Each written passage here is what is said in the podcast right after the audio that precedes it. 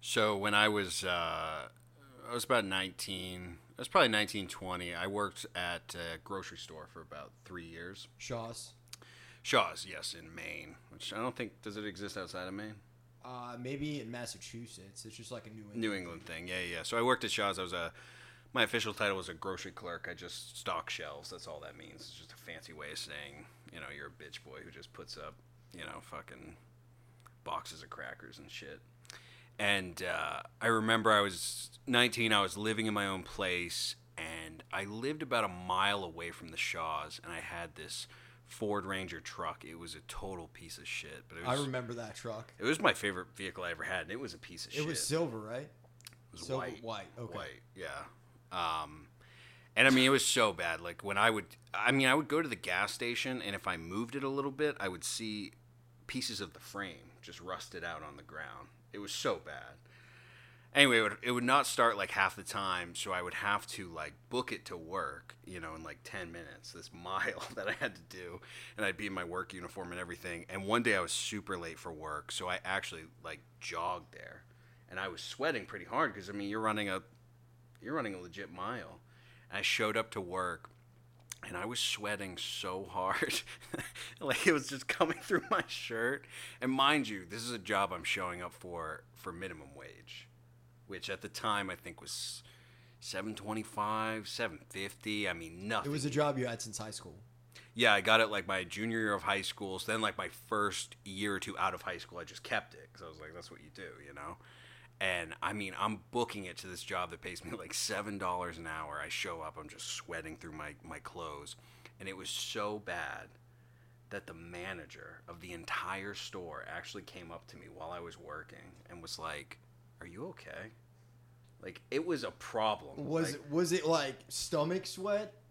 It was like uh like chest and arms. Oh damn! You know what I mean? Yeah, yeah. The, Yeah. Signifying that there was a problem. Yeah, yeah. yeah. And uh, he came up, which implies that someone said something, because it's Probably not a like customer. it's not like he's walking around. It's like a customer probably said like, "What's, wrong? going on with what's this up guy?" wrong Oh with Yeah. so that was a great job. That was the job too. I uh, I remember I got paid minimum wage because I got hired in high school. And when I got out of high school, I found out that you know the starting pay for the job that I had was something like I don't know, twelve bucks an hour, which is still not a lot, but at the time I was like, that's a lot of money, and I was gonna go ask for a raise, and I didn't want to ask for something I would be denied for, so I chose a really, really low number. It was like a dime, I think it was, because I was like, there's no way they can't give me a dime, and I'll feel like a winner because I got a raise. And I remember I, I walked up to my boss and I was walking real slow, you know, like the aisle was just, it got like 10 times longer. you know, I'm just walking there, I'm sweating, of course. Like, and I'm just thinking what I'm going to say. And I mean, when I went in front of this guy, I was just humbled. I was like Harvey Keitel and fucking Bad Lieutenant, just naked, you know? And I, s- I was just stumbling over my words. Like, I was just humbled in front of this man and I asked him if he could give me a dime raise, and his only response was, "Can't swing it, bud. Sorry." Where she goes, bud. Way she goes. yep, that was quite a job. I got yelled at for being too sweaty, and I couldn't even get a dime raise. It was something. That reminds me of when uh, when I was 19. I had just moved back from Florida. oh, you moved back from Florida because I was in Florida for when like- you had the Target job. when I worked Spoilers. at Target. Yeah. So I, I was in Florida for like six months, yeah, yeah. and then I had moved back to Maine, and I needed a job, and I got a job working at Target in Topsom. What were you doing there? I was on the flow team, so I had to be to work at 4 a.m. What does the flow team do? The flow team is basically you unload the trucks and stock the shelves. okay, so it's like what I did. Exactly. Yeah, yeah. And there was people there. Were you who- making seven twenty-five an hour? I was probably making like maybe between nine and twelve an hour. I can't remember what I was making. Motherfucker. All right. but um, it was July 4th, and my parents had gone out of, to- uh, town, and I didn't have a, a car yet. I didn't have a license. Well, I just got my license. I didn't have a car. Yeah. And um, my parents, I said, Well, what do you, g- you guys are going out of town. What am I supposed to do to get to work? Mm-hmm. Because they were, the- my dad drove me every single morning to work at like 4 a.m. Damn. which sucks in hindsight. Damn, that's what yeah. dads do. I guess so. And um, they were like, "You're gonna have to figure it out." And my mom was like, "You're gonna have to bike to work." So I biked from my house at Cook's Corner in Brunswick, which is further out than Cook's Corner. You remember Yeah. where I lived on Yeah. Coombs Road, that spooky house, Yeah. all the way to fucking Target in Topsom And that's quite a at distance. three in the morning. Dude. Did you have to take the highway? No, I didn't take the highway. Okay, I was gonna say. I went uh, Old Bath Road. Okay, that's still a, that's a trek, dude. Yeah, so I had to go through downtown. I had to go over the fucking bridge. How many miles do you think that is? I don't know. Oh yeah, okay, I get the route you're taking now. That's a trek, dude. Yeah. At three in the fucking morning on July 4th. I remember I showed up to work and one of the guys that I work with, he was like 40. He was Dude, that might be a good 10 miles. he was he was kind of mad that I did it. He's like, that's that's really unsafe. That's so dangerous. because yeah. that's pre Uber and Lyft, obviously, because I was Yeah. I was biking that early. But he's like, uh, you're lucky you didn't get hit by a drunk driver. Yeah, it no being shit. July, 4th. Yeah. Because people get fucked up in Maine. Yeah. Could have ended your life, dude. Yeah. But yeah, it, it- it ended But up. you made being it to fucked. work. Yeah, I, I made it to work. You made your 12 My bucks Mm. an hour. boss was a major asshole, dude. I hated this guy. His name was Chris, Mhm. and he was just a, a Maine redneck. You know, like They have the main accent. yeah, oh yeah. Oh, he lived nice. in Sabatis, Ugh. and Ugh. and um, he was also the the drive-through manager at McDonald's in Topsom. wow, he was a success. He was a manager at two places. He was a manager at two places. Holy shit. and he he he kind of reminded me of uh of Biff from Back to the Future, just Wow. the way he acted. yeah. And I remember he always used to get mad at me, and um, this was towards my end of the time being at Target because I'm 19. No 19 year old wants to get up at 3:30 to go to work. That's crazy you even did that. Yeah, I don't know what possessed me to do that. Yeah. Um, but I remember he pulled me back in his office one day because I had called out a bunch because I was like, I'm not going to work today. Yeah. I call that all the time. Oh, I know didn't that gi- I- kid. I, didn't give Yeah. a fuck. Yeah. And um, he sat me down, pulled me into his office, and he's like, "You got to prove to me you want to be here." And then I He just said he that? said that I didn't Did he sh- pull out his dick next? no. Because that's what it sounds like was going to happen. And then I just didn't show up ever again after that day. I was like, "Fuck Yeah. you." Sucking the dick was too traumatic. It was horrible, dude. that sounds like a like a Me Too story. Dude. Yeah, Like, pretty much. You need to prove you I want was this spiritually job. raped by Target. Target is for people who think they're too good to shop at Walmart, but there's really no difference between the two. Oh, I would disagree with that. I, would wouldn't disagree, disagree with with that. I've seen behind the. I mean, iron curtain, listen. dude. I go to Walmart, but I specifically go there because I know it's worse than Target. Like I want the clientele at Walmart. There's a difference in the clientele. There is definitely a difference in the clientele. What I can't stand at those at those jobs that are like that though is how seriously those fucking people who work there take their jobs. Yeah. They act like it's the end all be all. Well, how old was this guy? This guy was at least like I'm guessing 37. Yeah, I mean, he may have had his own reasons for taking it that fucking. He ended up getting seriously. fired from that job. Really? For Yeah. what? Uh Sexual harassment. no, no. This was this was after I went. I ran into this guy that I I worked with there yeah. uh, when I was working at Staples, dude. Jesus, you just jumped from fucking. I just jumped from one fucking big job, box store to another. job to job, but um, he told me that he uh, he showed up late and he also like set off the alarms or something or something like that. And I guess that was the final straw. I got Target fired. was like, "This is not Walmart. You can't be pulling that kind yeah of shit exactly here." nice. Well, you made it to work, and I made it to work. yeah we did because we're working men. way she goes. Way she goes, bud.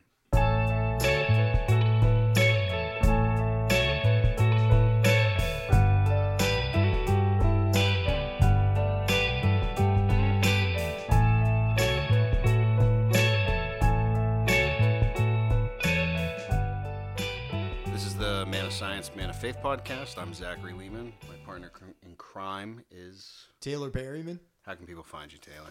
They can find me on Instagram as the underscore poptimist. Uh, it's the name of my podcast, The Poptimist. Go check it out. I interview musicians, uh, music producers, and just weird peop people in general. You could also find a song I released called Gina, Gina, Gina, which is also under the name The Poptimist. Check it out. No one really listened to it. I worked, I worked pretty fucking hard on it and worked with a, real, a lot of really talented people, Yeah. but no one cares. Um, and also on Facebook as Taylor Berryman. You can find me on Twitter at Writing Lehman and just Zachary Lehman on Instagram and Twitter. And you'll probably see me giving handjobs on Broadway pretty soon because nobody read my fucking book. Please go buy it. Stop being assholes. Anyway, What's the name of your book? uh, it's called Nye by Zachary Lehman. Z A C H A R Y L E E M A N. Anyway, so today we're talking about Teddy Perkins. Teddy Perkins. episode 206 of a little show called Atlanta on FX, right? Not FXX.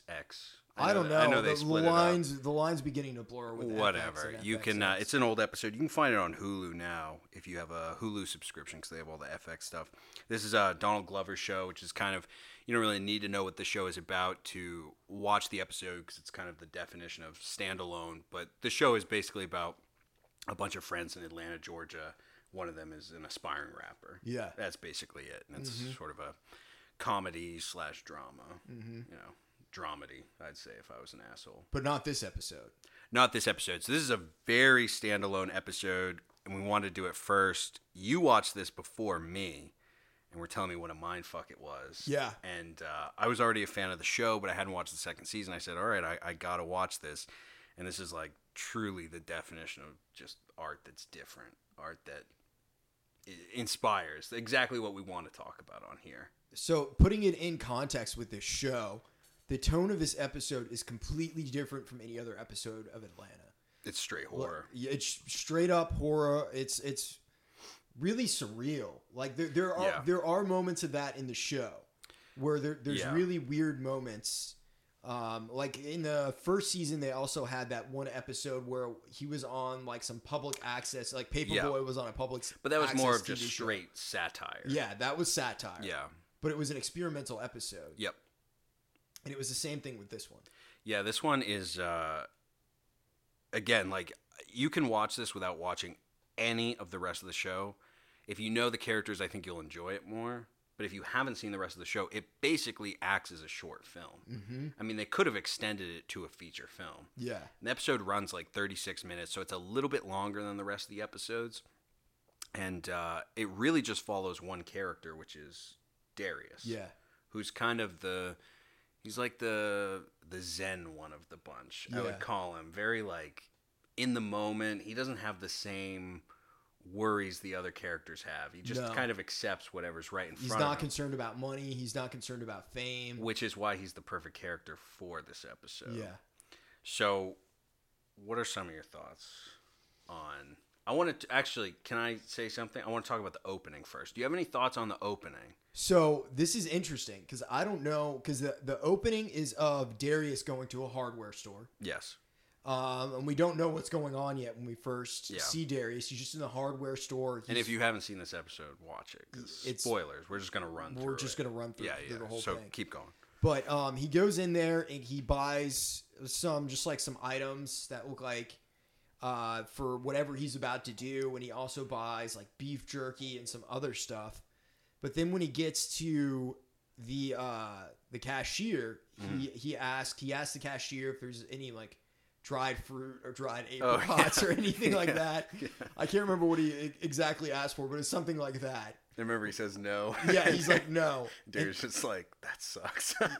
and he's like, "How much is this hat?" And we don't see what the hat is. Like, Yeah. how much is this hat and the sharpie? We don't see what it is until you see him walk out of the store, and it's a uh, a red hat that has a Confederate flag on it, and he scribbled out the rest of the letters that were in white to where that it said um, Southern Made, but he crossed everything out except uh, it says "You Mad" on it. hmm Mm-hmm. Um, so I don't really know. I was trying to really take away what does that mean in context of the episode, or was is that just something unrelated? Yeah, I was gonna say because this was my second or third time watching it, and the first time I watched it, I was like, "Oh wow, the opening was weird." 'cause it kind of threw me off, and I was trying to figure out why they opened with that because when you see that, you start to think it's gonna be an episode completely about race. Yeah, You know. maybe it is. you could argue that i once we get more into the episode i would argue that if that was an opening that was trying to say something about race, I almost feel like it was purposely in there to throw us off because it gets much weirder. It gets much weirder because that's like a normal thing that would happen in the show. That's totally the Yeah. only thing that it has probably in common with the rest of the show. which is why I wonder if that truly is just kind of unrelated in a way, maybe related in a small way, like you can theorize about it, but I don't know if it directly says anything about anything that happens in the rest of the show.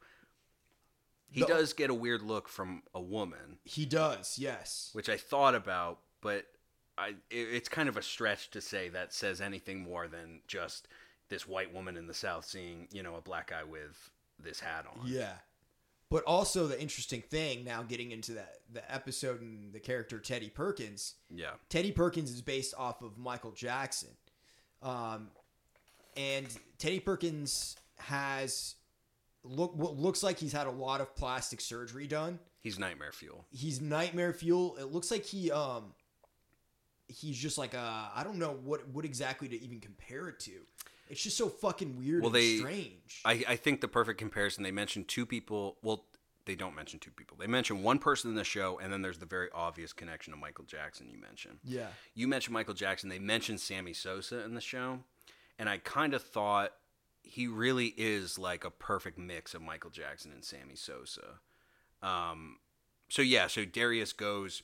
There are very like Get Out vibes where he's going into this you know kind of rich neighborhood and he's going there to get a piano from this guy. He has no idea who he is, and it's Teddy Perkins. And when he first walks in, when I first watched the episode, I was kind of playing on He my. takes the hat off first before he walks in. he uh, does take the hat. Maybe off. there's some significance there between Yeah, like basically what Michael Jackson did with the skin bleaching and the same thing with Teddy Perkins. Mm. And he might. I don't know if Darius knows that Teddy Perkins is black, but he might.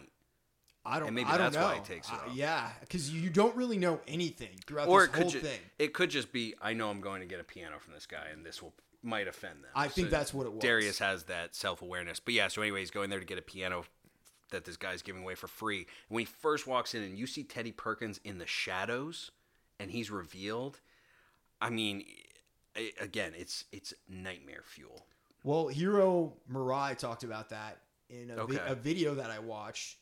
Um, he talked about the episode and one of the specific scenes in the episode, Mhm. and he was saying that they purposely wanted everything very dark and for Mhm. Teddy to have all dark clothing. That way, his face would pop. it looked even paler. Yeah. Yeah. It was freaky because it, it really was like it was like looking at Michael Jackson, but they turned Michael Jackson up to like eleven, yeah, you know? a bad acid trip. Yeah, yeah, it yeah, it was frightening. So anyway, so he goes there. Oh, one thing I noticed, I this may me may be me just like overanalyzing the episode.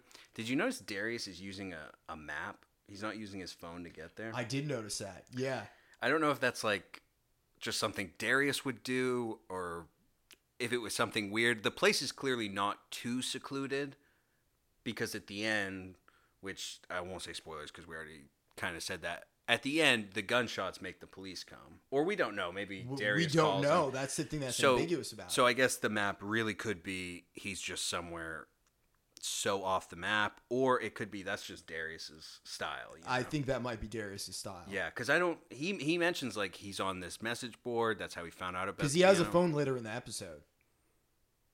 Oh yeah, isn't it? A, is it a flip phone?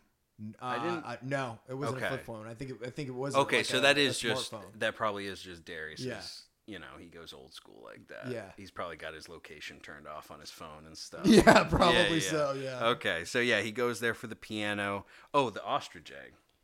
Yes, interesting that you brought this up. So the ostrich egg. That's like the first weird thing after you see Teddy. yeah. Perkins. So they he ends up coming in.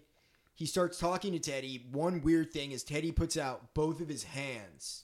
Oh yeah, when he like- shakes, I wanted to say that. Yeah, he puts out both of his hands In a And very Darius is- dainty way, like just kind of hanging. like a southern dandy. Yeah. Okay. Oh, that's a good point. Yeah. So um, and there's like definitely very southern gothic vibes to this whole episode. yeah, that's true. Um, I like but he holds out his hands. You can tell as soon as Darius sees him, he's like, "What the fuck is this?" Yeah, like he yeah. doesn't know what's going on. Yeah. But he shakes his hands. They end up going into like this little parlor room or whatever, and um, Teddy offers uh, offers him an ostrich egg because Darius is like, "What is Which- that? And which, if you've never seen ostrich egg, I don't know if th- how real this is, but it's huge. It's huge." it's huge. It's like sitting in its own like golden stand on the table. yeah. And I wanted to ask you if someone offered you an ostrich egg, would you? No. So that scene was gross when he cracked Not it if open. it's Teddy Perkins. When you see like that membrane coming out and stuff, it's pretty gross. But I'm not gonna lie, when he was dipping the bread in it, I was like, I would go for that. I'd have to. I'd have to try that. what do you think the egg symbolizes? I don't know. I want to hear what you have to say. Well, I looked. My biggest thing was I was just gonna ask you if you would eat an ostrich egg. I, I looked it up to see what it meant. I guess um, Okay. in ancient Egypt, it was a royal dish for the pharaohs, Uh huh. and it represents truth, life, and rebirth. That's what the- Rebirth is the obviously the one that really connects to the episode. yeah, But that's a great scene too, just in the way that um, it goes so slow, and you that's the thing with the pacing of this episode. Mm-hmm. Is it? It is only like thirty four minutes long or so, yeah but it there's like this sense of dread the whole time. yeah like that ostrich egg scene because there's no talking. It's they're obviously like dialing up the sound, like you hear the crack and you just hear the the membrane just sort of spooling over, You're like the squish. Yeah. Oh, it's it is nasty. And actually, that pacing was something I was going to mention too, because uh, he he makes a note. He says, "Oh, do you want a drink of water?" And he, you think he's calling his butler to say, "Oh, Darius wants a, a drink of water." And one thing that I appreciate about this episode is what is so terrifying about it is the way they reveal information. Interesting. Yeah. So that happens, and you go, okay, he has a butler. Then about five minutes later, you find out he doesn't have a butler. He just makes notes for himself in To this remember. machine. And then just like uh, Benny, which we'll get into, the way that's revealed, and the whole time you they keep it a secret long enough that Darius is starting to theorize about it. You're starting to theorize about it. You're like, there is no Benny, or maybe there is a Benny. Maybe he's dead, or you know what I mean. And they don't reveal it until you've already made these conclusions in your head. Well, let's back up a sec. When they're Yeah. when they're sitting there talking, the, um, he asked Darius. He said, "Did did Sam get yes. in touch with you?" Yeah. And Darius says, "No, it's it's like a a message Anonymous board message where board. we can't see each other's names." And he's like, "Oh, Sam's my AV girl. Yeah. Which there is no Sam. There is no Sam. Yeah, I'm Yeah. 100% sure of that. There's no Sam." Teddy Perkins is Sam. the other thing that happens in that scene is uh, they start talking about music, and he asked because Darius Darius is there. I don't think we said it yet for a multicolored key piano, Yeah. um, and it belongs to Benny, who's supposed to be like this music legend on the show, Who's Teddy Perkins' brother? allegedly Teddy Perkins' brother. Allegedly, we We we yeah. never get re- like really any definitive answers on Yeah. that, other than that's what Teddy tells Darius. right. Um, and there's pictures of him with like Keith Jarrett and Stevie Wonder and all this, Yeah. Nina Simone. And uh, they start talking about music and they talk about rap, and Teddy does not like rap music. Yes. Yeah. Keep going. He says, Focus. um, Dude, I have this exact quote down. Go I, for ge- it. I, I don't know if I thought I wrote it down. he says, uh, uh, he goes, "Oh, my friend is uh, in rap," Yeah. because he's trying to say like he doesn't play piano, but he has a friend who's a musician. And Teddy says something uh, to the degree of, "Oh, rap, like that's something it never grew out of its adolescence." It's not an adequate art form. that was that was pretty good. And I actually I was gonna say one of the funniest lines was what Darius responds when he says uh, rap never grew out of its adolescence. He goes, I don't know, Jay Z's like sixty five. Yeah, I know. Yeah, yeah, yeah. That was Like pretty it, funny. it shows what a um that Darius is a very again, like an in the moment guy. Yeah. He's not about these like deeper conversations about art. Like when he hears adolescence, he's like, Wait, what do you mean? Jay Z's old? Like, Yeah. so I thought that was one of the funniest fucking lines of the of the show. But that's when you start to really feel some tension when they start talking about rap music. Right, because it triggers Teddy in a way. it tr- definitely triggers Teddy. Yeah. because he does not like it. Yeah. And he gets triggered a few more times in Yeah. this episode. Yeah, so they're sitting there, they're talking. Uh, Teddy disappears. Oh, this was another thing I was. Go ahead. Because the water. Yes. Because Darius asked about the water, and that's when he reveals. You find out he doesn't have a butler. Yeah, He's just. and it's like a, a mansion. hmm And uh, another question I was going to ask you because the next scene is well, we see Darius call his friends. Yes. He calls uh, Paperboy, tells him where he is, what the situation is, and Paperboy is basically like, "You're about to get murdered, Mm-hmm. um, and get and get out of there." Oh, and this is actually, yeah, good thing you said to kind of stay there because this is when Darius says one of the most important, maybe the most important line of the episode. He says he has a, uh, what does he say? A two, a two regret life pact, because he's like. uh, Paperboy's trying to figure out like why why would you not just leave? Like w- you're weirded out. You're in this mansion. You don't know where the fuck you are. Like why would you not just leave? How bad do you want this piano? And he says he has a two regret life pact. And that means if he has more than two regrets in his life, someone else has to take him out. Yeah. He's got to die. Which suggests to me, actually, that he probably already has a regret, and this is his second regret. Interesting. And that's why he stays there Interesting. because Yeah. it's it's extreme enough and it I'll, I'll mention this later because i have a note on a later scene but it gets extreme enough where anyone would walk away but he doesn't so i'm thinking in his head because obviously he's a bit of a younger he guy would regret not getting the piano. yeah so i think in his head he's very committed to this two regret life pact and i think he's had his one regret and i think he's sticking to it like if i leave here I'm gonna die anyway. Yeah. you know what I mean? So he says that, and then uh, he goes kind of exploring the the mansion. Uh, hears someone playing piano, yes. and finds Teddy. And this scene, this is where I had a question for you. He finds Teddy in the room.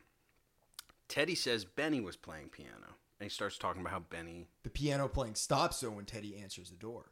Yes. And the wheelchair in the room is empty.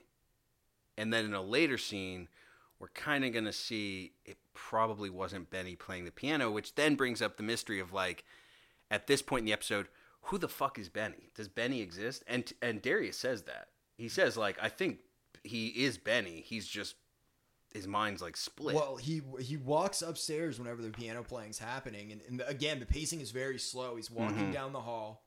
Mhm. Um, he stops at the door where the piano playing is, and that's when you get a jump scare of Teddy opening, You the see door. that freaky ass face. and then and he ju- and he doesn't open the door all the way. Mm-mm. He only opens it enough to see his face. Yeah. That freaky ass face. And he asks, "What are you doing up here?" Oh, and I, I love to uh, when he goes, "Do you still want the water?" and he starts talking about this is just how Mixing the waters. yeah, he's the like, bottled water. Do you want tap or bottled? And he's like, "I guess bottled." And he's like, "Oh, I'll mix some Avion with some other Poland shit, and Spring. I'll throw them Poland Springs in there." And it's like such a weird guy. Like he's gonna mix three bottled waters. like what? into one glass? In one glass. Which then I'm gonna Is also weird. I'm then I'm going to ask you because he does bring Darius this glass of water. Would you ever drink from that fucking glass? No, I personally wouldn't. I would already be out of there. And I dude. was wondering, he drank from the glass, and again, this has got to be something about Darius's character because that is an amount of trust that is insane. You know what I mean? Yeah.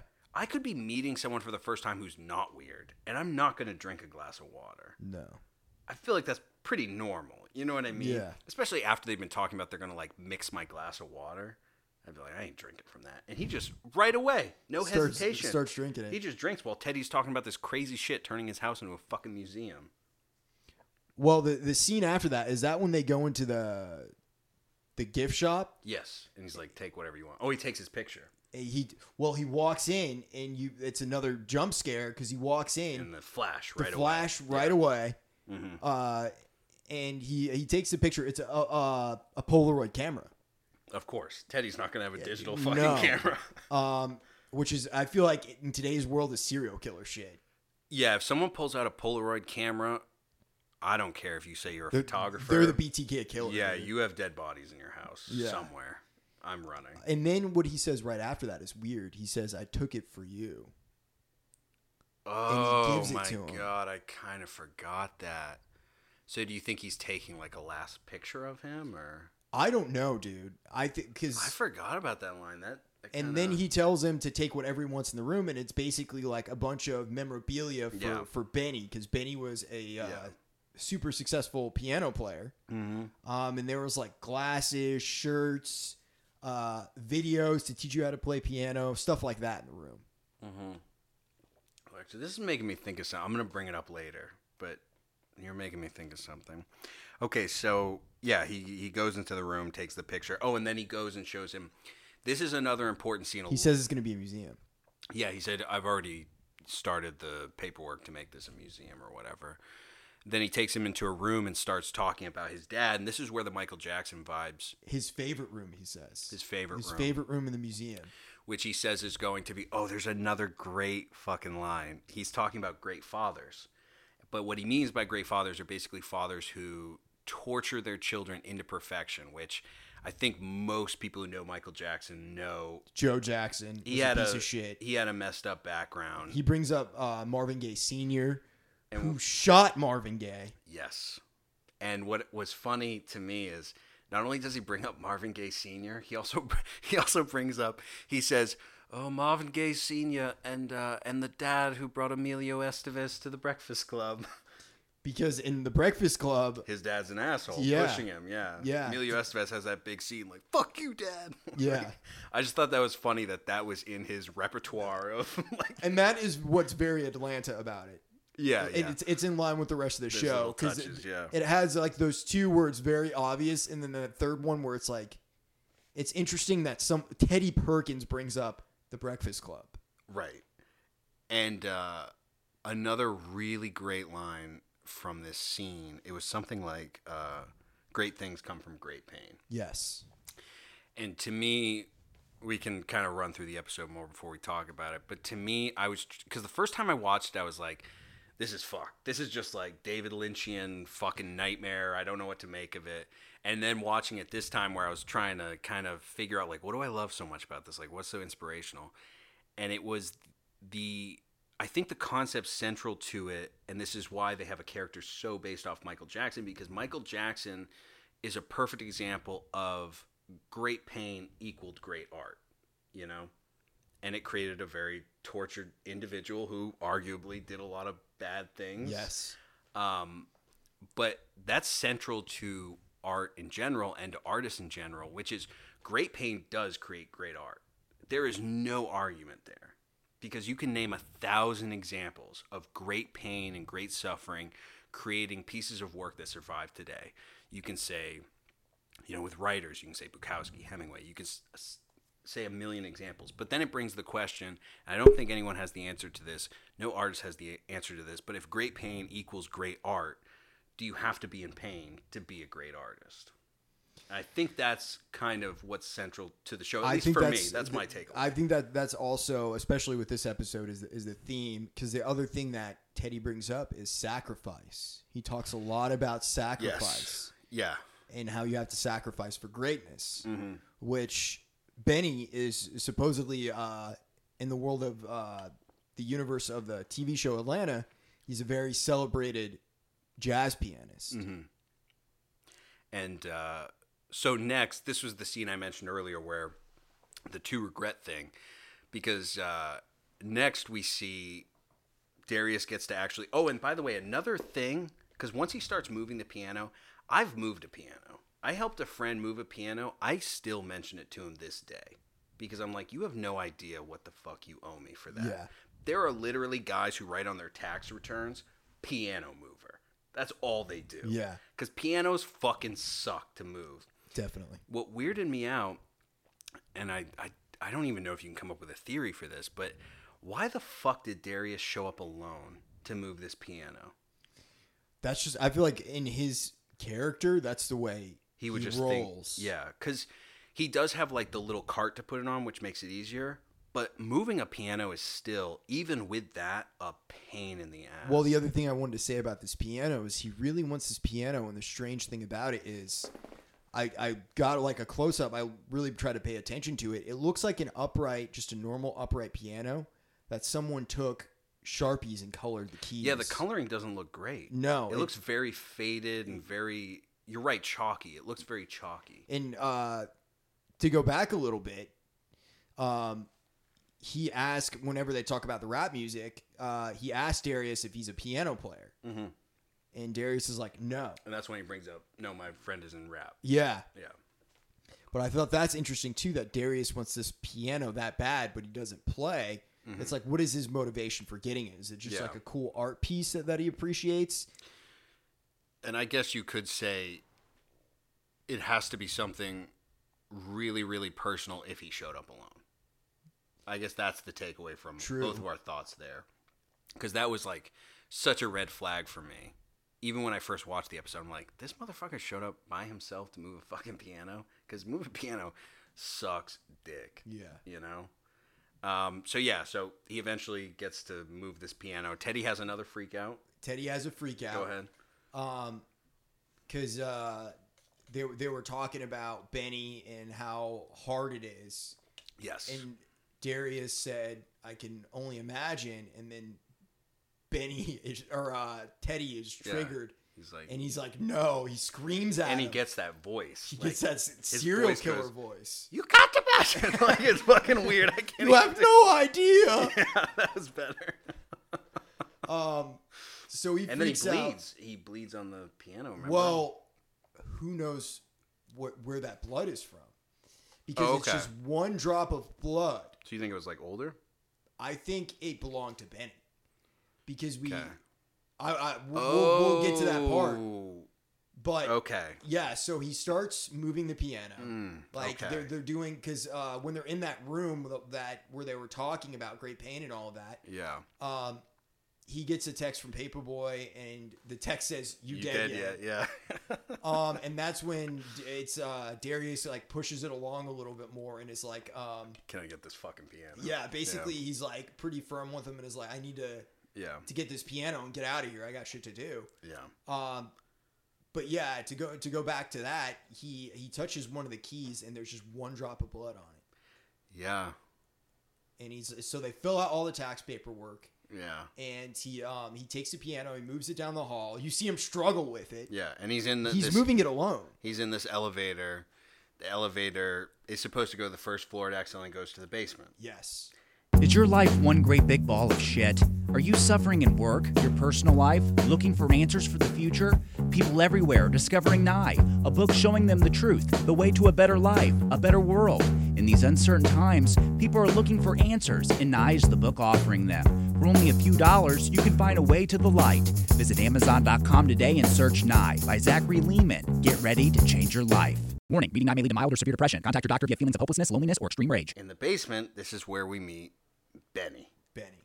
Benny in a wheelchair. After he walks down, it's like probably a good feels. It feels like a minute, but it, Yeah. he's just walking down through this very oh yeah, so again, dodgy basement. pacing is great Yeah. because you hear the wheelchair before you see Benny. Yeah. And then Benny shows up and I mean, he looks like he just has like a cast over his whole body. He's like writing on uh, a, a chalkboard because to he has a skin communicate. condition.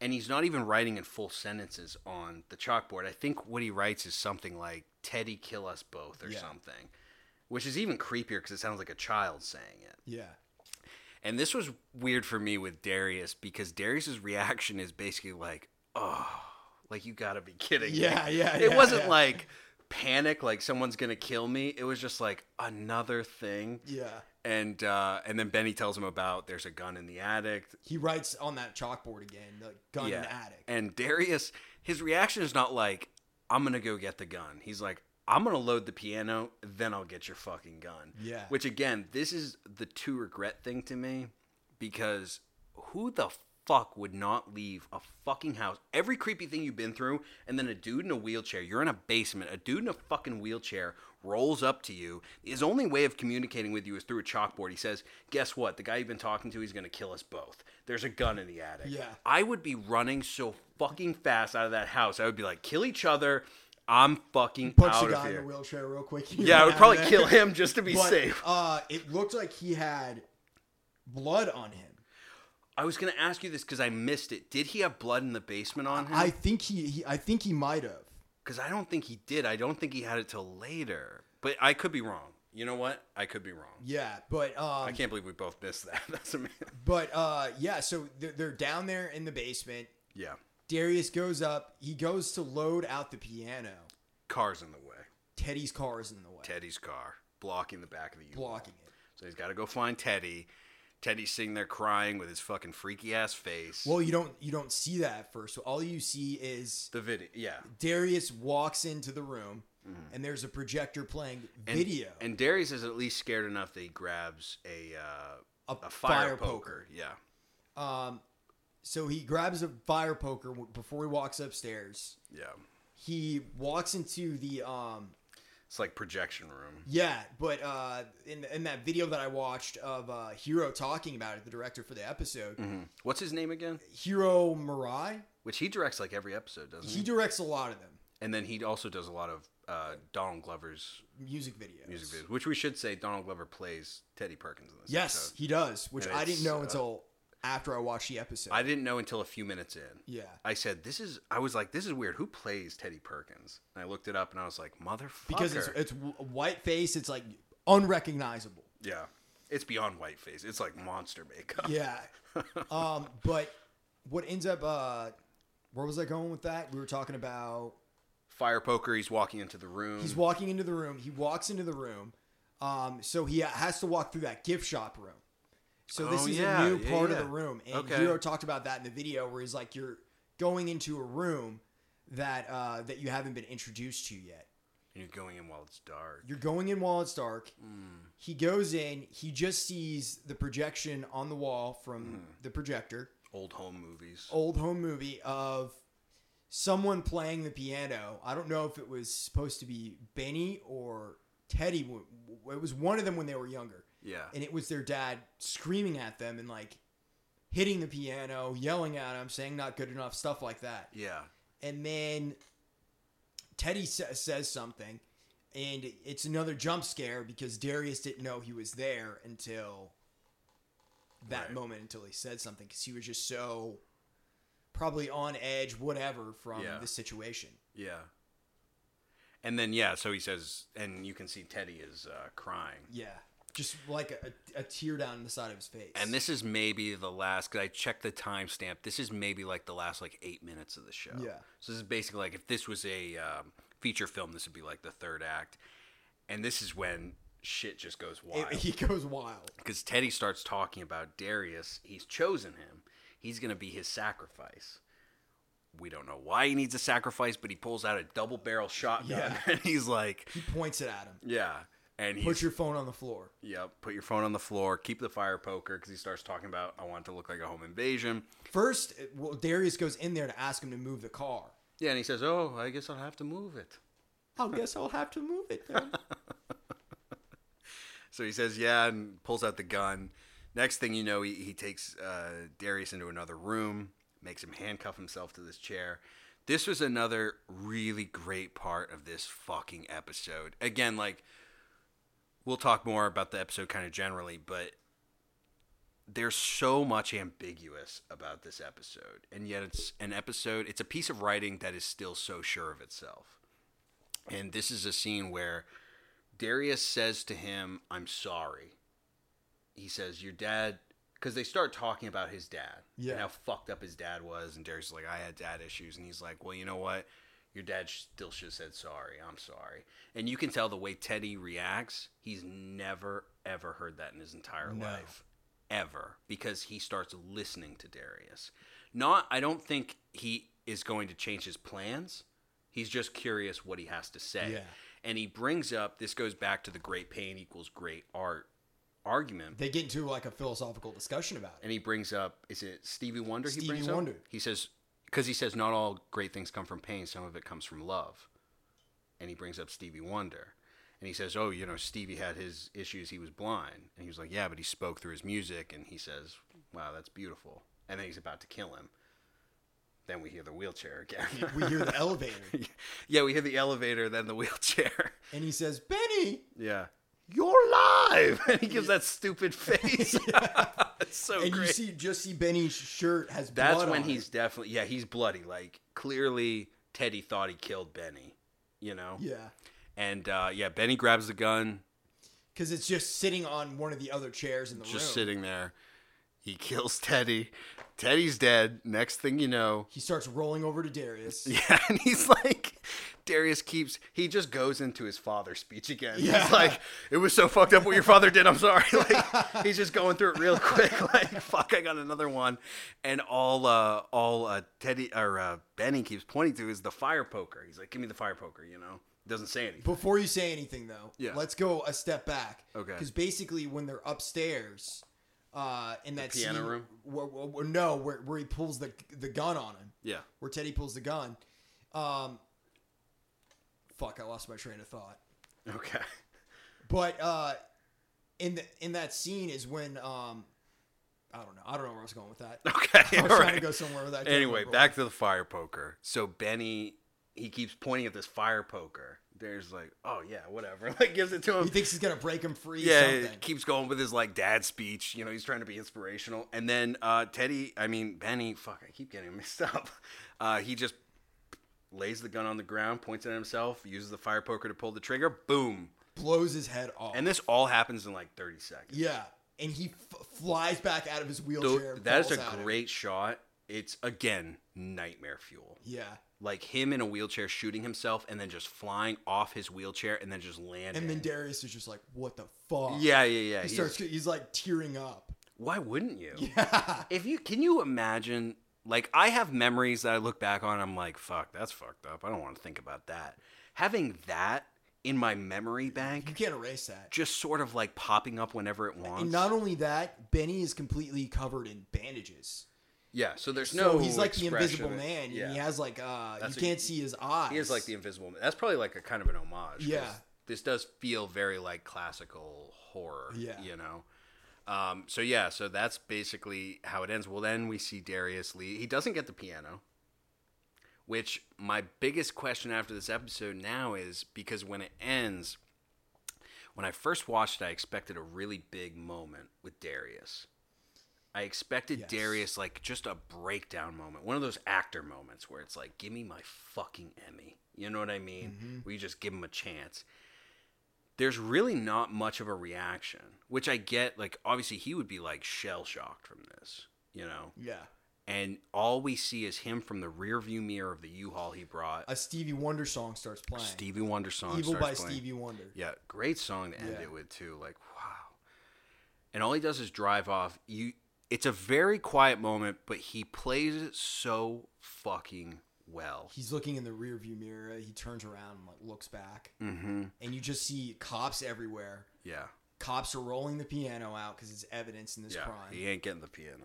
But you, ju- it just makes me wonder. Even that is so ambiguous because, like, what did the cops say to Darius? How did he get in touch with the cops? That's what I Like- was wondering, because someone could have called nine one one if they heard the shots. gunshots, Or yeah. Darius could have fucking crawled his way to Upstairs. Yeah, and obviously, fucking two people dead in a mansion. Cop, bunch of white cops show up, and it's a A black, guy. Yeah. You know, it's gonna be a conversation. Like they're not gonna be the nicest to him. So I'm sure he went through some other horrors before he was even released. Or I don't know. Maybe they were trying to say none of that happened. I, I don't Yeah. know. I um, but uh, w- one of the interesting things about the end is again it goes back to that to regret life pact and this may be me just kind of digging into the episode too much but i think back throughout life like i think especially when you're young you come up with these life these grand philosophies you know you kind of come up with a thing that's like this is how i'm gonna live you know these are the rules i'm gonna stick by forever and it's very much like what a young person does. You know what I mean? Because your whole life's ahead of you. That's how you're thinking, and that's how Darius is thinking with the the two life uh, two regret life pact. And this is a very extreme situation, but I feel like this is kind of how life goes for most people. They go like, "Well, this is how I'm gonna do things." Then something happens out of your control, and when I was rewatching the show, the way I saw his face at the end of the episode I think it's the face of a lot of people after they just go through something that is A, completely out of their control, and B, just flipped their entire life philosophy. And now they're just trying to, Understand. yeah, because it's not that, it's not as simple as like life goes, you're wrong, just think the opposite. You're still you, it just throws something at you that you can't even explain. Yeah. And that's his face when he drives off to me. Is, Interesting. because that happens. You can relate it to anything, whether it's your philosophy with your career or in a personal relationship or with a friendship or whatever. Things happen that are out of your control, and that's kind of life. You know, you hit these grenades every now and then. And it's not that you go, oh, okay, I was thinking the wrong thing. Now I'll just think the opposite. It's the reaction that matters. Yeah. And you don't know how to react. You know, you just kind of go like, I literally have to recalibrate. And I think that's his face at the end. It's it's his whole mind just recalibrating, trying to like now compute this experience in That with is all his other a part experiences. of what. Yeah, exactly. Whatever reality he experienced up to that moment, it's different. it's different now Yeah. because you know someone like that exists. yeah. Yeah, his world just got expanded. Yeah. And when your world gets expanded, your life philosophy or whatever you have can never stay the same. No. in any situation. This is a very extreme situation, but I think that's kind of how it relates back to life. But I want to talk more about the, the great pain thing, the art thing, because I think that that is central to the show, and that might be why both of us responded to the episode the way we did. Well, I also think it's interesting going back to Darius being the character uh, for this Perfect episode character for it. because he is kind of in between Earn, who's played by Donald Glover in the show, Mm-hmm. and Paperboy, who's played by what's what's the actor's name that was in Joker? Oh, it's Tyree. ah, something. I think it's like something here. Let me look it up real Yeah. quick, because I don't want to disrespect him. He was in fucking Joker. He was just in uh, the Child's Play remake, I think. Yeah, he's been in a lot of shit. Let me look him up. But basically, uh, Earn and Paperboy, the characters, Darius is like a foil for them, um, and their cousins Yeah. on the show, which is also interesting, family relation wise, into Benny and Ted. Brian Tyree Henry. Okay, Yeah. Very good actor. yeah, great actor. Um, but yeah, uh, because Earn is very always concerned with money. Yeah, he's very uh, anxious. Yeah. Very anxious guy. and Paperboy, of course, is trying to have a rap career, become a star, all of that. So it, there's like uh, the tension between those two, kind of mirrors the tension between uh, what I imagine. We don't know what the relationship really is between Benny and Teddy, but I'm Yeah. guessing it's not good. Okay, so this is something that I thought of when you were talking about Benny and Teddy. Are they really brothers? Interesting. I don't know. Because when he mentions success and music and this history, he's never in it. Only Benny is. Well, it, th- I read some theories online that Teddy might actually be his father. Whoa. which Fuck. explains why he really talked about how great his father was and how Oh. that's his favorite room in the museum shit like that you know what i mean and benny's success was his success the success he never had whether or not it was his father or his brother i just thought that was kind of interesting Wow, I didn't too. even think of that. And I guess that would explain the plastic surgery and stuff. Because really, Teddy could be any age. Teddy, the, and that's one of the things that Hero talked about is he said, "You don't really know what age he is. He just seems like this timeless being that's that's been Okay. that could be have been here for any amount of time, like a demon." I like that. I was going to bring up a theory that, like, maybe Teddy was just his caretaker who got, like, obsessed. and But that didn't explain, like, why he looked the way he looked. The dad thing. Wow, dude. That, like, just took my brain out of its head and gave it Yeah. a blowjob. That I- feels amazing. I thought it made more sense than them being brothers. That's incredible. But why would Teddy not say that they were uh, father and son? Why wouldn't he say it's his son? Well, I think that makes sense because even though he's talking about what a great father is, he's talking about it in the third person. So I think if he is his father, seeing his son go from this great man to a man who's deteriorating, he can say this stuff about being a great father, but clearly he, there are doubts. You know what I mean? And that may be why he is at the point where he's like murder suicide. You know what I Yeah. mean? which is um well, I remember what I was going to say earlier now. is Teddy uh, tells Darius when they're up in the room when he pulls the gun on him that he's like, "We're gonna make this look like a home invasion," and that's what the whole point of the like, "You're my sacrifice," is what he's Hmm. Yeah. saying. Sacrifice why? Sacrifice for what? We don't know. Oh yeah, so I guess I said murder suicide, but I guess that's not Teddy's plan. That I don't think that was Teddy's plan. I think Teddy's plan was to Dude, he fucked me up. to kill to kill Benny, Right. make it look like Darius did it, for him to kill for Teddy to kill Darius, and then maybe have like a resurgence. Oh, Okay, and because that would be- stars always right. come back twice as hard after they Damn, die. dude. Why did you not tell me this earlier? That fucks me up. Yeah, I, I- thought that was an interesting theory. That now all of a sudden my brain is just spinning. Like I, that's that's a great theory. Actually, I think I'm I'm with it. I'm with that theory. This is like when you hear a conspiracy theory that you don't want to think about too much. It just makes sense, and you're like, I'm with it. Well, that's what's so great about the show in general is there's a lot of ambiguous stuff in it. Yeah. It doesn't really spell it out for you. And go ahead. It, it Sorry. makes it makes you have to draw your own conclusions. Yeah. Which is what great art should do. and I was gonna say that's that's one of the things that makes uh, this piece of writing, this piece of acting and direction and everything stand out is, um, like you said, the best art is ambiguous, but I think the best art too is it's ambiguous while also being very sure of itself Yeah.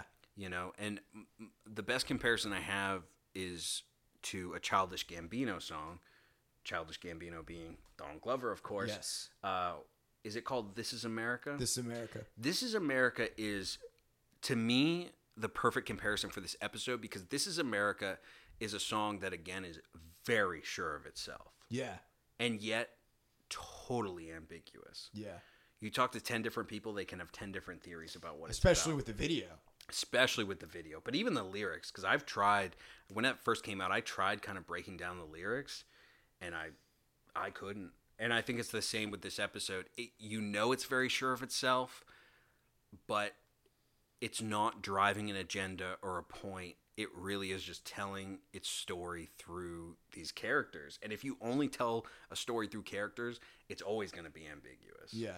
You know, and uh, I, I thought that's what was great about this.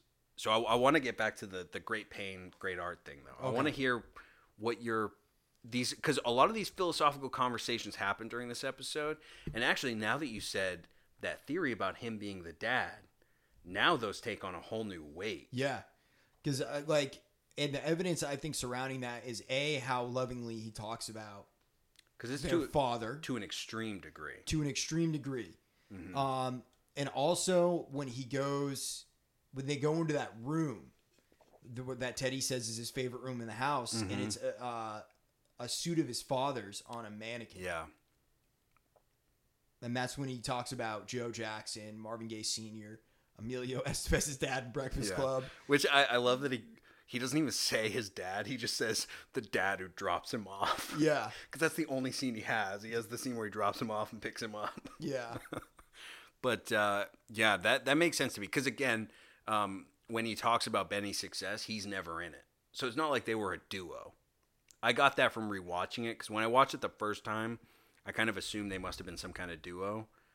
Rewatching it, I was like, no, no. Benny's success in Teddy's eyes is also Teddy's success, but Yeah. he's jealous of it. Like Yeah. he's very clearly jealous of Benny and resents him. Yeah. So I want to get your take on your personal take on these debates about great art equals great pain. Um, I think it can be true. I don't always think that it is true though. I think Yeah, it's not a universal truth. yeah, uh, but but um, great art can come from great pain. And I would argue that this is whether you agree with it or not. I, I don't agree that great art always comes from great pain, but there is no arguing that much of the art we respect and inspires us does come from great pain. So there's no arguing that great pain doesn't inspire great art I would agree with that. Um, or great things in general, like he but says. uh, if you look at what Darius was saying about Stevie Wonder, Yeah. The opposite can be true. the opposite can be true. the opposite can be true. Um, yeah, I don't. I, I- I'm not saying this because I, I fall on any any one side because I, I don't think it's something anyone has an answer to. And if you look at artists who do find a certain amount of success, I think that's something they struggle with, which is if you. I'll say this. Okay, let me recalibrate. I'll say this. If your art originally comes from great pain, that's when it will forever be a struggle of whether you need to continue having pain to be an artist. That's a good point because there's a lot of people who would um, who would argue that only only great art comes from great pain, which is what Teddy believes, Yes. which is not what Darius believed. No. Um, because just being a musician, of course, you look back throughout all of music history at any of the greats. Again, to bring on Michael Jackson, I mean, he was a star from the time that he was what, like five years old or something crazy like that. Yeah, I think so. I think and there it's- and there was like rumors of his dad basically pimping him out to all the record labels in Mm-hmm. Hollywood. he's just and having- beating him and Yeah, and having like the record execs fuck him, stuff like that. oh fuck, dude, It's dark, bro. it's very dark. Um, and then like who are some other great artists that that we respect and appreciate? who Like uh, I don't know, maybe Quentin Tarantino, for instance. who have great pain in their great past? pain? Yeah, Quentin Tarantino is a perfect example. He had a Yeah. father who abandoned him. yeah. He had a Uh, very traumatic childhood. Father who abandoned him and now basically criticizes him all the time without talking to him. I didn't know I mean, that. yeah, you didn't know that. Quentin His dad Tarant- talks to shit about him. So Quentin Tarantino's dad uh, basically makes rip-off Quentin Tarantino movies. Really? Yeah, if you look him up, I can't remember the titles, but he'll make movies that basically rip off the titles of his son's movies.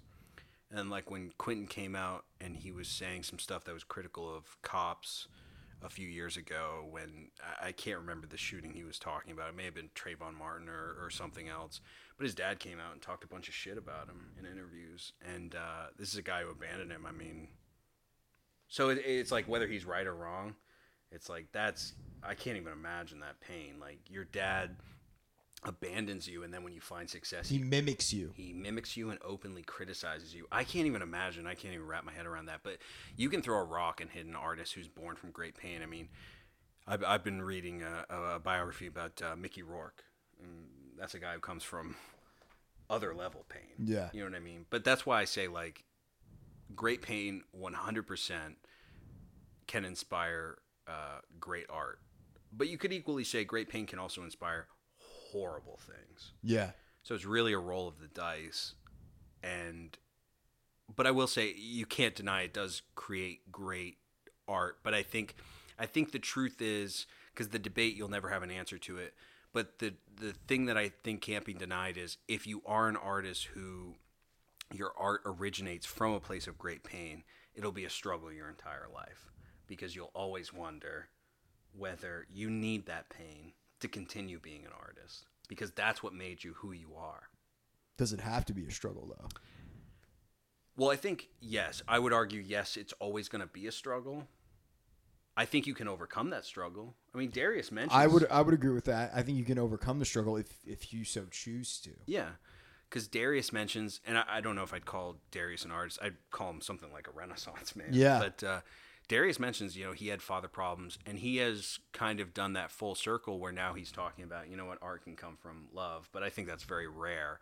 I think when you look at a lot of artists, the reason that when they hit a certain level of success, the reason they struggle is because of that central argument at the the the center of this episode. The human condition. So when they're having that argument, you know, back and forth, and Teddy's saying one thing and Darius is saying another thing, that's an argument that I think is, uh, or a debate that's central to just art in general. You know, I don't think there's any answers. I mean, you know, and, and Atlanta is smart enough not to draw any answers, Yeah. but I think it's a, a- a debate that's worth highlighting for artists because I think if artists don't think about that, they run the chance of becoming Teddy Perkins. Yeah, You know? absolutely. well, living in Nashville, I will say that th- there's like a spectrum of like mental illness in in some musicians where it's like there's just Which can- people who are completely which is the same thing for all of Any humanity art. Well, uh, all humanity. Yes, Yeah. you're right. You're right. You're right. but you you really I've really like gotten up close and personal with it just seeing people go crazy over whether or not they're going to have a career. And uh thinking of about another Something that will make you crazy. another movie that we love, yeah. Joker, which Brian Tyree Henry is in. Yes. Um he's a, a stand-up comedian. a Joker is. Joker is Yeah. Joaquin Yeah. Phoenix in the movie. His character Arthur Fleck hmm is a stand-up comedian. And yeah, I don't know if we should talk about Joker because I'll just talk about how much Yeah, I I know, identify no. with it. But no, no, no. Um, you're right. And but again, that's why the episode's so great. And I, I, I, I think rewatching it. I guess you could really argue about a bunch of different themes, but that to me is the central theme, is about art and creation and artists. And I think that's why the character is so, m- at least in an external way, modeled after Michael Jackson. Yeah. Because if you want to talk about an artist who is Was a tortured. prime fucking example of what we're talking about, it is Michael Jackson. Yeah. You know what I mean? So yeah, I, I think uh, that to me is kind of the the central debate, and it- not a lot of shit tackles that, man. No. Because that's uh, that's something that the average person doesn't really think about. The average person probably just goes like, "Well, yeah, artists, they're kind of Crazy. crazy. you know," which they are. But there's a reason this show kind of the writing really delves into it in a really, really smart way. I What do you think Donald Glover thinks? I think I think Donald Glover is versatile enough and talented enough and productive enough that he probably thinks a mix of what we're both saying.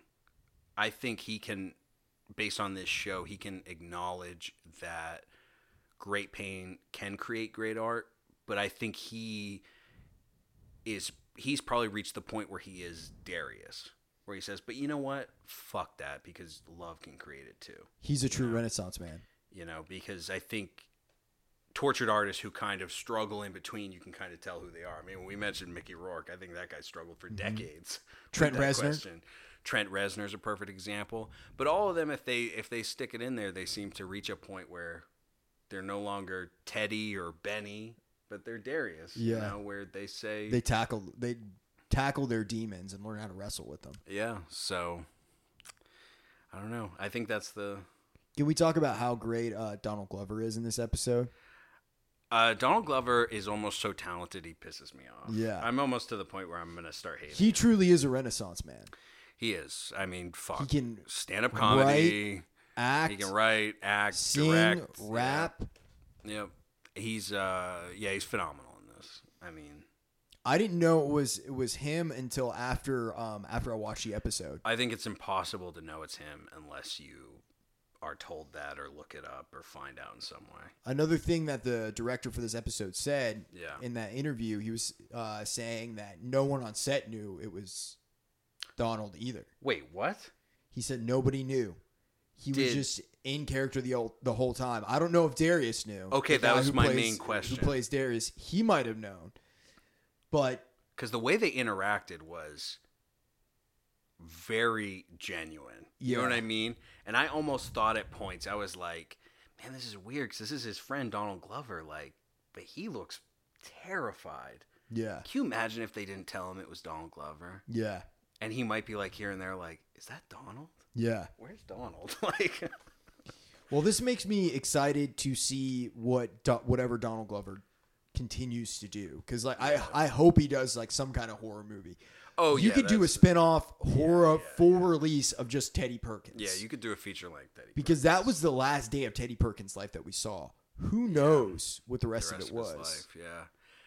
Yeah, Donald Glover definitely. I guess that's the the main message is after this episode, he deserves a fucking horror movie. That uh, Blumhouse, give him fucking ten million dollars. Let him do whatever he wants. that episode, I think, was nominated for like a Golden Globe or an Emmy or Mm-hmm. something like that. I mean, it should be. I think isn't that the real dream to just reach a point where you can make something as weird That's fuck you and are. surreal as Teddy Perkins, and somebody pays for it. yeah, a fucking studio said, "Yeah, I guess like you've done all right so far. Yeah. like go ahead." Cuz that's definitely not something anyone would ever just willingly pay for. You prove yourself first. So Donald Glover's reached that point, man. He's making fuck you art and If that's one thing we're celebrating, it's fuck you art. You know. Interesting sidebar about this episode that I found out. Yeah. So after Darius leaves the hardware store and is driving Mm-hmm. the U-Haul truck, a Stevie Wonder is a song is playing. Yep. It's called um, "Sweet Little Girl" or something like that. Okay. Um, and the episode ends with Stevie Wonder. Yeah. Um, Donald Glover had to personally call Stevie Wonder to ask him because he originally rejected it. Really? Rejected it when he found out the episode had violence in it. Oh wow. And- so we had to sell him on it. He had to sell him on it. Like here's what it's Stevie about. Wonder said yes. Um, and if you'll notice, the music didn't start playing for the end of the episode until after Teddy was dead on the on the floor. Yeah. Yeah. I mean, it, di- every, it didn't every- yeah. it didn't soundtrack No. the way it would in a- a Tarantino movie. For it instance. basically it literally opens and closes the show yeah it doesn't play over any scene where like people are talking or anything wow so i wonder i would fucking pay a lot of money to hear that conversation between Yeah. donald glover and stevie wonder because imagine trying to sell that. well you know what he probably talked about a lot of the things we talked about which is the art thing great pain and, and i Mm-hmm. I bet- mean, because they that do had talk to about be. Stevie by name. Yeah, that had to be something he talked about Yeah. because any artist, whether you're successful or not successful, if you have any self awareness or you've done any self reflection, I think is gonna tap into that that central theme. You know what I mean? Absolutely. Yeah. So we'll leave it there. Man of science, man of faith. Man of faith. I'm Zachary Lehman. I'm Taylor Berryman. Uh, subscribe to this show on whatever you're listening to it on. Yes. Um, follow us on Instagram. I don't know what the Instagram is going to be yet because we haven't made it yet. Um, we'll have all that shit posted. we'll have all that shit by the time this comes out. But uh, tell a friend, um, let them know that we're doing this show. And uh, yeah, if, if you can, give it five stars and just uh, share it. And if you ever need a piano, but you show up and it's a weird looking guy who looks like he's bleached his skin for the last 30 years and he's eating an ostrich egg, just fucking leave. Leave. It's never going to be worth it.